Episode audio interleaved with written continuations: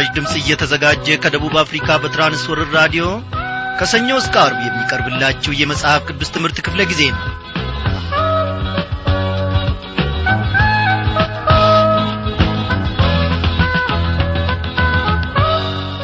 በየስፍራ ሆናችሁ ይህንን የመጽሐፍ ቅዱስ ትምህርት በራዲዮን ለመከታተል የቀረባችሁትን ታላላቆች ታናናሾች ሰላምታችን በጌታ በኢየሱስ ክርስቶስ ስም ይድረሳችሁ። እንደምን እያልን የዛሬውን ዝግጅታችንን እንጀምራለን። እንግዲህ ባለፈው ክፍለ ጊዜ ጥናታችን ስለ ትንቢት ሐጌ ዋና ዋና ነጥቦችን በመግቢያ ውስጥ ስንመለከት ነበረ። እግዚአብሔር አምላካችን በዚያ ውስጥ ለእኔና ለእናንተ የሚያስፈልጉትን ነገሮች ሁሉ አዘጋጅቷል ተናግሯልም ዛሬም ደግሞ ከወትሮ በበለጠ ሁኔታ እግዚአብሔር አምላካችን በቃሉ አማካኝነት ሕይወታችንን ለመጠገን ሕይወታችንን ለመሥራትና ለማበጃጀት እነሆ እርሱ በዙፋኑ ላይ ነው። እኔና እናንተ የተዘጋጀ ልብ ይዘን በርሱ የጸጋው ዙፋን ማድ ፊት እንቀርባለን። እግዚአብሔር አምላካችንን የሚመስለው ማንም የለም። ባጠፋንበት ጊዜ ሁሉ በደከምንበት ጊዜ ሁሉ እግዚአብሔር አምላካችን ሳይፈርድብን በምሕረቱ ባለጸጋ ስለሆነ እንደገና ደግሞ በፍቅር አንቀልባው ተሸክሞን እነሆ ይታደገናል። ልጄ አበበ ሆይ ይለናል። ልጄ ታምሩ ሆይ ይለናል። ወገኖቼ እያንዳንዳችንን ያባብለናል። በእውነት ይመልሰናል እንጂ ጥፋ ከዚህ ከፊቴ እያለ እኔና እናንተን በበደልን ቁጥር አያባርርን በበደልንና በወደቅን ቁጥር አይፈርድብንም።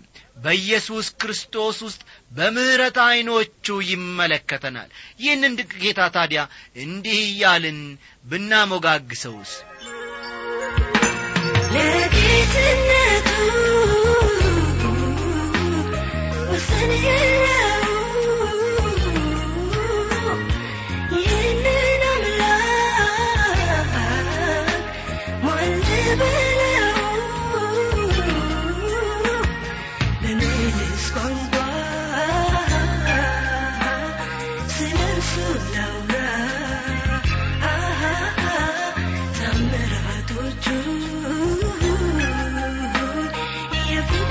tirar.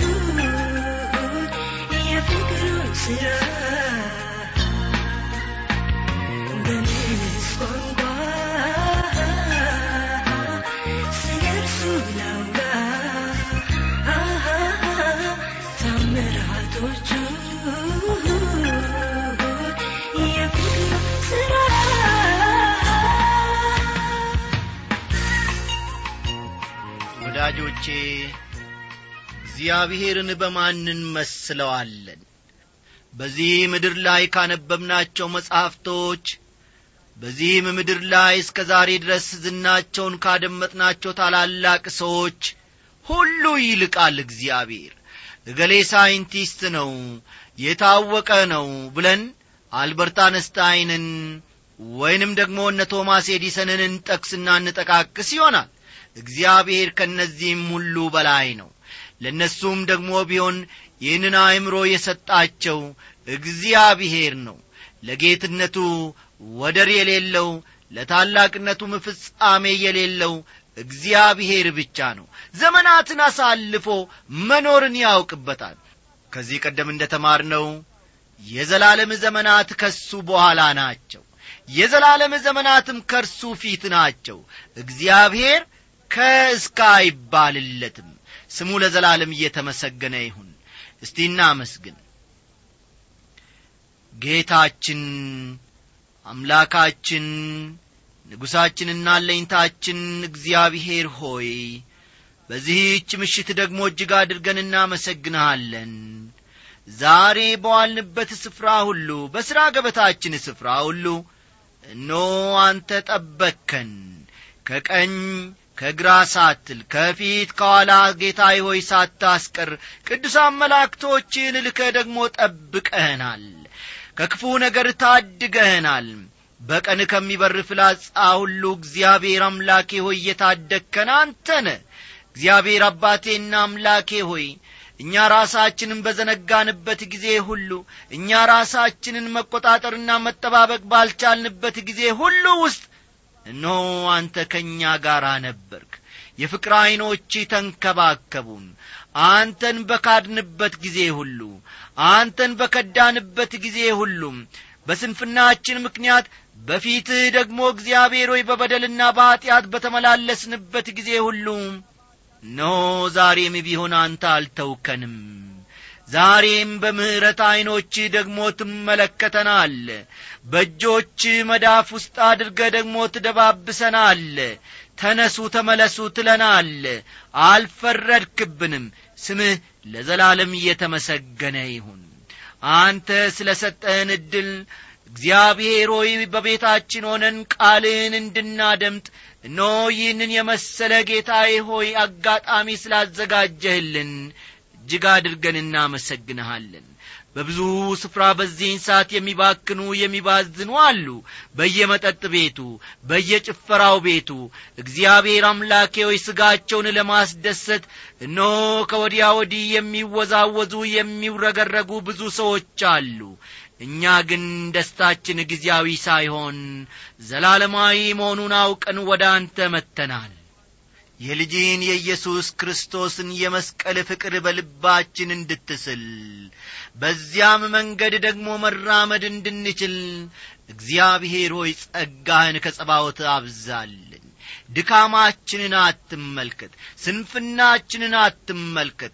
ዛሬ ስናገኝ ዛሬ እግዚአብሔር አምላኬ ሆይ ወደ አዲስ ወይም ደግሞ ወደ አንድ ደረጃ ከፍ ስንል አንተን እንረሳ ይሆናል። አንተ ግን አልረሳይንምና ስምህ እጅግ ብሩክ ይሁን። ልጆችን በጠላት መንጋጋ ውስጥ አሳልፈ እግዚአብሔር ሆይ ያልጣልክ ልጆችን ለጠላት ጡቻ አሳልፈ ያልሰጠ እግዚአብሔር ስምህ ለዘላለም ይክበር ይመስገን ዛሬም ደግሞ በመካከላችን ሁን። ድንቅ የሆነውን ቃልህን መረዳት የምንችልበትን ሰማያዊ ጸጋህን ስጠን። እግዚአብሔር አምላካችን አስተማሪውን መንፈስ ቅዱስ ላክልን።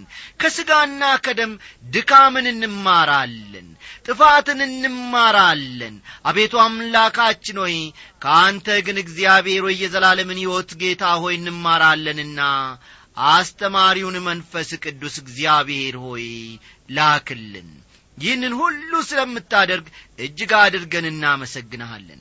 ጸሎታችን በፊትህ ስለ ከበረችና ስለ ተሰማች እጅግ አድርገን እናመሰግንሃለን። በኢየሱስ ክርስቶስ በቀኝ ባስቀመጥከው በአንድ ልጄ ስም ስትል አሜን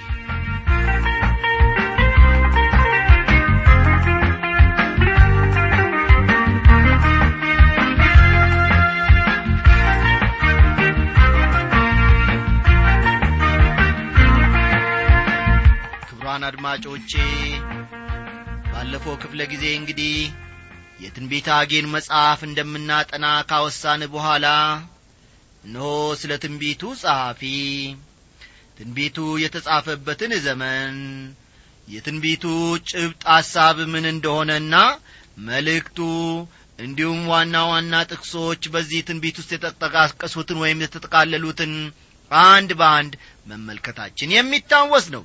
ዛሬ እንግዲህ ወደ ዋናው ትምህርታችን ዞር ብለን ትንቢተ አጌ ምዕራፍ አንድ ቁጥር አንድን በመመልከት እንጀምራለንና መጽሐፍ ቅዱሶቻችሁን እንደ ወትሮ ሁሉ ገለጥ ገለጥ አድርጋችሁ ትንቢተ አጌ ምዕራፍ አንድ ቁጥር አንድን አውጡ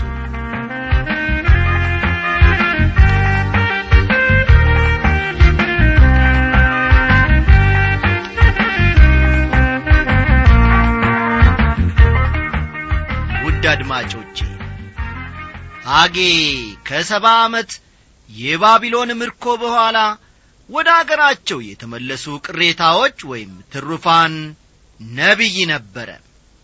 ከእነዚያ ከተመለሱት ትሩፋን ወይም ቅሬታዎች ውስጥ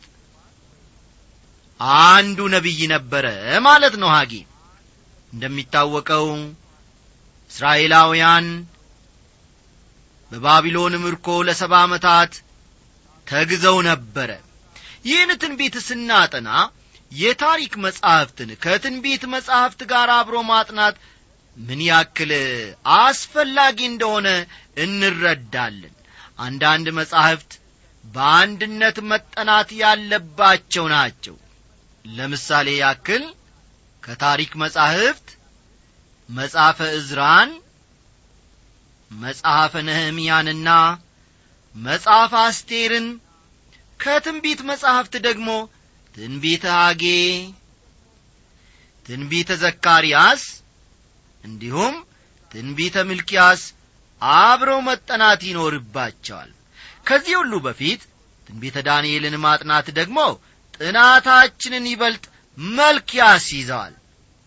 እስቲ ለሕዝቡ የቀረበ ጠንከር ያለውን ጥሪ ቀጠላ አድርገን እንመልከት። ሐጌና ዘካርያስ ትንቢት የተናገሩት በአንድ ወቅት ቢሆንም አቀራረባቸው ግን ፍጹም የተለየ ነው። ልብ በሉ።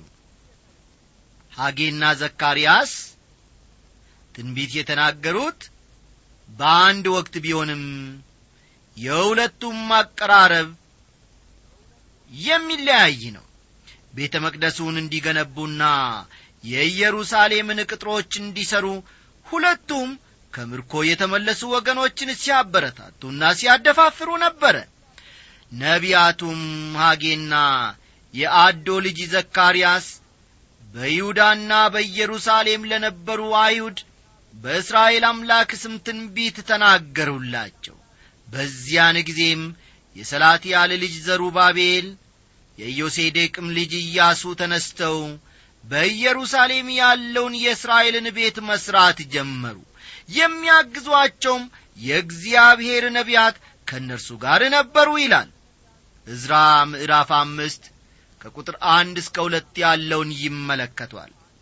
ዕዝራ ምዕራፍ አምስት ቁጥር አንድና ሁለትን ልብ ይሏል። ሐጌና ዘካርያስ ሕዝቡ ቤተ መቅደሱን እንዲሠሩ ሲያሳስቡና ሲያበረታቱ በዚህ በመጽሐፍ ዕዝራ ክፍል ውስጥ እንመለከታለን። በተጨማሪም ከዕዝራ ምዕራፍ ስድስት ቁጥር አሥራ አራት ከዕዝራ ምዕራፍ ስድስት ቁጥር አሥራ አራት የአይሁድም ሽማግሌዎች በነቢዩ በአጌና በአዶ ልጅ ትንቢት ሠሩ ተከናወነላቸውም። እንደ እስራኤልም አምላክ ትእዛዝ እንደ ፋርስም ነገሥታት እንደ ቂሮስና እንደ ዳርዮስ እንደ አርጤክስስም ትእዛዝ ሰርተው ፈጸሙ የሚልን ቃል እናነባለን። እስቲ ለትምህርታችን ያመቸን ዘንድ ፈጠን ብለን ቁጥር አንድን እንመልከት። በንጉሡ በዳርዮስ በሁለተኛው ዓመት በስድስተኛው ወር ከወሩም በመጀመሪያው ቀን የእግዚአብሔር ቃል በነቢዩ በሐጌ እጅ ወደ ይሁዳ አለቃ ወደ ሰላትያል ልጅ ዘሩባቤል ወደ ታላቁም ካህን ወደ ዮሴዴቅ ልጅ ወደ ኢያሱ እንዲህ ሲል መጣ ይላል። በንጉሡ በዳሪዮስ በሁለተኛው ዓመት በስድስተኛው ወር ከወሩም በመጀመሪያው ቀን የሚለው አረፍተ ነገር ይህ ትንቢት የተሰጠበትን ቀን ያመለክታል። እንግዲህ በዚህ መሠረት በአይሁድ ጊዜ አቆጣጠር ዘመኑ መስከረም አንድ ቀን አምስት መቶ ሀያ ከክርስቶስ ልደት በፊት መሆኑ ነው።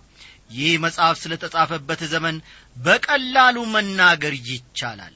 ቀደም ብዬ በመግቢያው እንደ ተናገርኩት ማለትም ባለፈው ክፍለ ጊዜ ጥናታችን የጊዜ አቆጣጠሩ የአሕዛብ ንጉሥ በነበረው በዳሪዮስ ዘመነ ንግስና መሠረት ነው። ሐጌ ትንቢቱን የሚፈጽመው በአሕዛብ ዘመን ስለ ነበር የእስራኤልን ወይም የይሁዳን ነገሥታት አያነሳም። የአሕዛብ ዘመን የጀመረው በባቢሎን ምርኮ ሲሆን እስካሁን እስካለንበት ዘመን ድረስ ዘልቆ መጥቷል። ይህንን አስተውሉ። የአሕዛብ ዘመን የጀመረው በባቢሎን ምርኮ ሲሆን እስካሁን ድረስ ማለትም እስካለንበት ዘመን ድረስ ዘልቆ ይኸው እዚህ ድረስ ደርሷል ጌታ ኢየሱስ ክርስቶስ በሴፍ ስለትም ይወድቃሉ ወደ አሕዛብ ሁሉም ይማረካሉ። የአሕዛብም ዘመን እስኪፈጸም ድረስ ኢየሩሳሌም በአሕዛብ የተረገጠች ትሆናለች ሲል መናገሩን አትርሱ። ሉቃስ ምዕራፍ 21 ቁጥር 24ን ይመለከቷል። የእግዚአብሔር ቃል በነቢዩ በሐጌ እጅ መጣ የሚለው መጽሐፉን እስክንጨርስ ድረስ ደጋግመን የምንመለከተው ይሆናል። የእግዚአብሔርን ቃል ለሕዝቡ እየተናገረ እንጂ የራሱን ግምትና አመለካከት እያስተላለፈ አለመሆኑ በእርግጠኝነት እንዲታወቅለት ይፈልጋል። ወደ ይሁዳ አለቃ ወደ ሰላትያል ልጅ ወደ ዘሩባቤል ይላል ቃሉ። ዘሩባቤል ማለት በባቢሎን የተዘራ ማለት ነው። ዘሩባቤል ማለት በባቢሎን የተዘራ ማለት ነው። እንዲህም የተባለው በባቢሎን ምርኮ ዘመን በመወለዱ ነው። ምንም እንኳ ወገኖቼ ስሙ የአሕዛብ ስም ቢሆንም በትውልዱ ከዳዊት ዘር ነው። የኢኮንዮን የልጅ ልጅ ከመሆኑም ባሻገር የይሁዳ እንዲሆን በቂሮስ መሾሙ ይታወቃል። ዕዝራ ምዕራፍ አምስት ቁጥር አሥራ አራት። ዕዝራ ምዕራፍ አምስት ቁጥር አሥራ አራትን ተመልከቱ። ወደ ታላቁም ካህን ወደ ዮሴዴቅ ልጅ ወደ ኢያሱ ይላል። በባቢሎን ወረራ ጊዜ ኢያሱ ሊቀ ካህን ነበር። አንደኛ ዜና ምዕራፍ ስድስት ቁጥር አሥራ አምስትን ተመልከቱ። አንደኛ ዜና ምዕራፍ ስድስት ቁጥር አሥራ አምስት። ምንም እንኳ ኢያሱ የሃይማኖቶች ጉዳይ ተጠሪ ቢሆንም እንደ ሲቪል መሪዎች ሁሉ እርሱም የእግዚአብሔርን መልእክት መስማት አስፈልጎታል። እስራኤላውያን ከባቢሎን ምርኮ በኋላ ወደ አገራቸው ሲመለሱ ቤተ መቅደሱን እንደ ገና የመገንባት ከፍተኛ ፍላጎት ነበራቸው። ይሁን እንጂ ታላቅ ወኔና ድፍረትን የሚጠይቅ ተቃውሞ ነበር የጠበቃቸው። ተቃውሞው እጅግ እየበረታና እያየለ በመምጣቱም ሥራውን እርግፍ አድርገው ለመተው ተገደዋል። ውለው አድረው ደግሞ ቤተ መቅደሱን ለመሥራት ትክክለኛው ጊዜ አሁን ባይሆንስ በማለት ማመንታት ጀመሩ። ታዲያ በዚህ ጊዜ እንዲህ የሚል የእግዚአብሔር ቃል መጣላቸው። ቁጥር ሁለትን ተመልከቱ።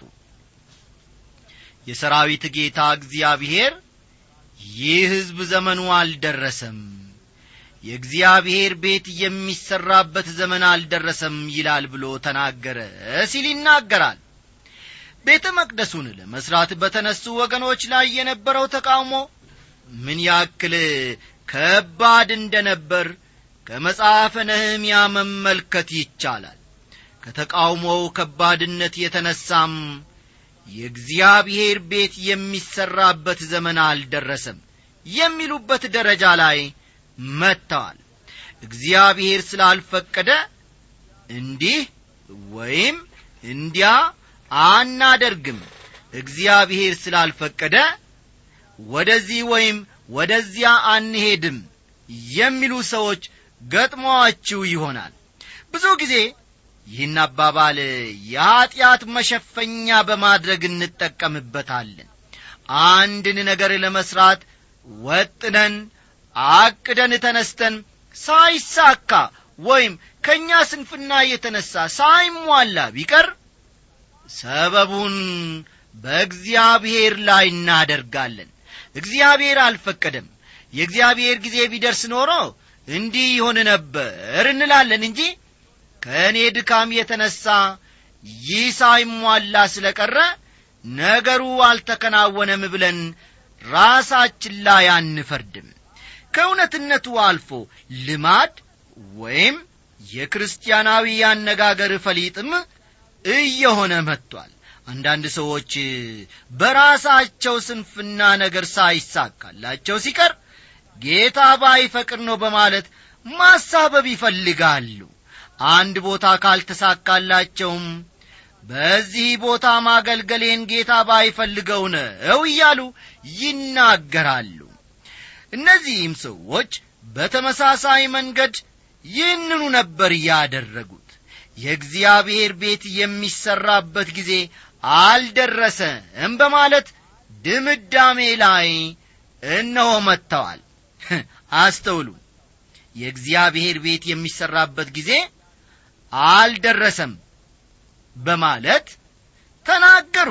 ይህንንም ደግሞ ቁርጥ ውሳኔ አደረጉ። እስቲ ቁጥር ሦስትና አራትን እናንብብ። የእግዚአብሔርም ቃል በነቢዩ በሐጌ እጅ እንዲህ ሲል መጣ። በውኑ ይህ ቤት ፈርሶ ሳለ እናንተ ራሳችሁ በተሸለሙ ቤቶቻችሁ ለመኖር ጊዜው ነውን? ይላል። የእግዚአብሔርን ቤት ለመሥራት ጊዜው አሁን አይደለም ቢሉም የራሳቸውን ቤት ለመሥራት ግን አልቦዘኑም ነበር። አይገርማችሁምን?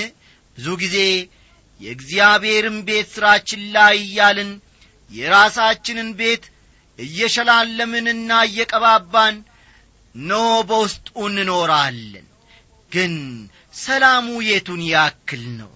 እንዲያውም ተራ ቤቶችን ሳይሆን ያማሩና የተሸለሙ ቤቶችን እየሠሩ ነበር እነዚህ ሰዎች የሚኖሩት። ይህ ሁሉ ሲሆን ግን የእግዚአብሔርን ቤት ሥራ በጅምር ትተውታል። በአንድ ወቅት አንድ የጌታ አገልጋይ በረጅም የአገልግሎት ዘመኔ ሰዎች ምን ያክል ሰበብና ምክንያት እንደምንፈልግ ምን ያክልም ራስ ወዳድ እንደሆን ደጋግሜ ያረጋግጫለሁ አሉ። ቀጠል ላደረጉና አንዳንድ ሰዎች አሉ። አንዳንድ ሰዎች ወደ እኔ ይመጡና አገልግሎትን እንድንረዳ የእግዚአብሔር ፈቃድ ነው ይሉኝና ለጥቂት ጊዜ አገልግሎቴን በገንዘባቸው መደጎም ይጀምራሉ። ነገሮች ሲከብዱና ያ ገንዘብ ለሌላ ጉዳይ የሚያስፈልጋቸው ሆኖ ሲያገኙት ደግሞ እነዚሁ ሰዎች በአሁኑ ጊዜ አገልግሎትን በገንዘብ እንድንደግፍ የጌታ ፈቃድ አይደለም ይሉኛል አሉ። ንግግራቸውንም ሲደመድሙ እኚሁ አገልጋይ በጣም የሚገርመው ደግሞ ሰዎች የጌታ ፈቃድ አይደለም የሚሉት ችግር ሲገጥማቸው ብቻ በመሆኑ ነው በማለት ተናገሩ። እንዲህ እንዲደረግ ወገኖቼ የጌታ ፈቃድ አይደለም የሚሉ ወገኖችን አብርሃም ቢያገኛቸው ኖሮ ምን እንደሚያስብ ግራ ይገባኛል። እውነቴን ነው የምላችሁ አብርሃም የሚኖረው በከለዳውያን ኡር ነበር። ኡር በጣም ስልጡን ከተማ ከመሆኗም ባሻገር አብርሃም በምቾት እየኖረ ነበር። ታዲያ በዚህ መሃል አብርሃም ከአገርህና ከወገንህ ተለይተህ እንድትወጣ እፈልጋለሁ። እግዚአብሔር ሲለው እነሆ አላጉረመረመም።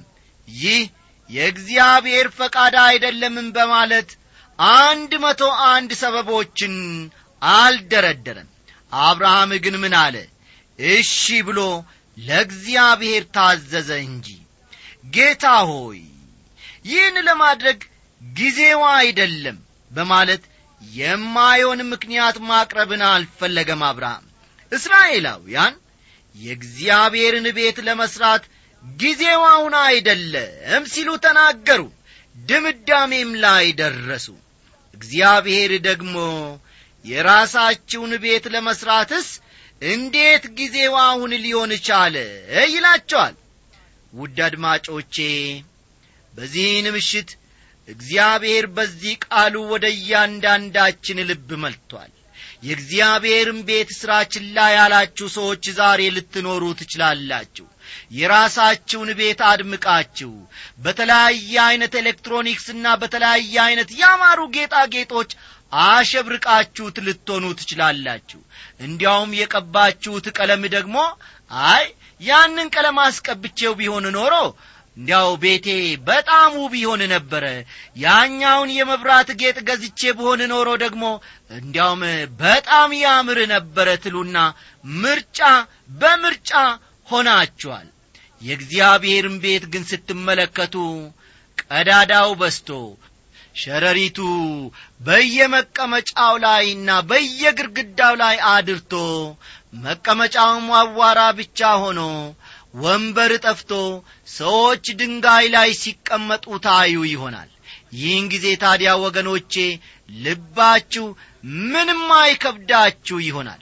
ለእግዚአብሔር ቤት ደንታ የሌላችሁ ሆናችሁ ተገኝታችሁም ይሆናል። እስቲ ዛሬ እግዚአብሔር ምን አለ? የራሳችሁን ቤት ለመሥራትስ እንዴት ጊዜው አሁን ሊሆን ቻለ ይላቸዋል ይህ ቃል ለእኔና ለእናንተ ነው ወገኖቼ። ምናልባት አምሳ ሳንቲም ለእግዚአብሔር ቤት ብንሰጥ አንድ ብር ብንሰጥ እንታመም ይሆናል። ለቤታችን እግር ከሺና ከሁለት ሺህ ብር በላይ እያወጣን የተለየ መቀመጫና የተለየ ልዩ አስደሳች ነገርን ጊዜያዊ ነገሮችን እንቃርም ይሆናል። ወዳጆቼ በእውነት ጌታ መንፈስ ቅዱስ እኔና እናንተን ዛሬ ወቅሶናል እስቲ ወደ እግዚአብሔር ቤት እንመልከት። የዛሬው ዝግጅታችን እንግዲህ እዚህ ላይ አበቃ። በቴክኒኩ በኩል እንደ ወትሮው ሁሉ አለማየሁ ዳዊት ነበረ። በትምህርቱ በኩል ከእናንተ ጋር እስካሁን የቆየሁት አበበ ከበደ ወርቄ ነኝ። ደናደሩ ነፍሴን ከሞት አይኔን ከእንባ ከመሰናክል ኢየሱስ አድነሃልና ነፍሴን ከሞት ኢየሱስ አድነሃልና። ነፍሴን ከሞት አይኔን ከእንባ ከመሰናክል ኢየሱስ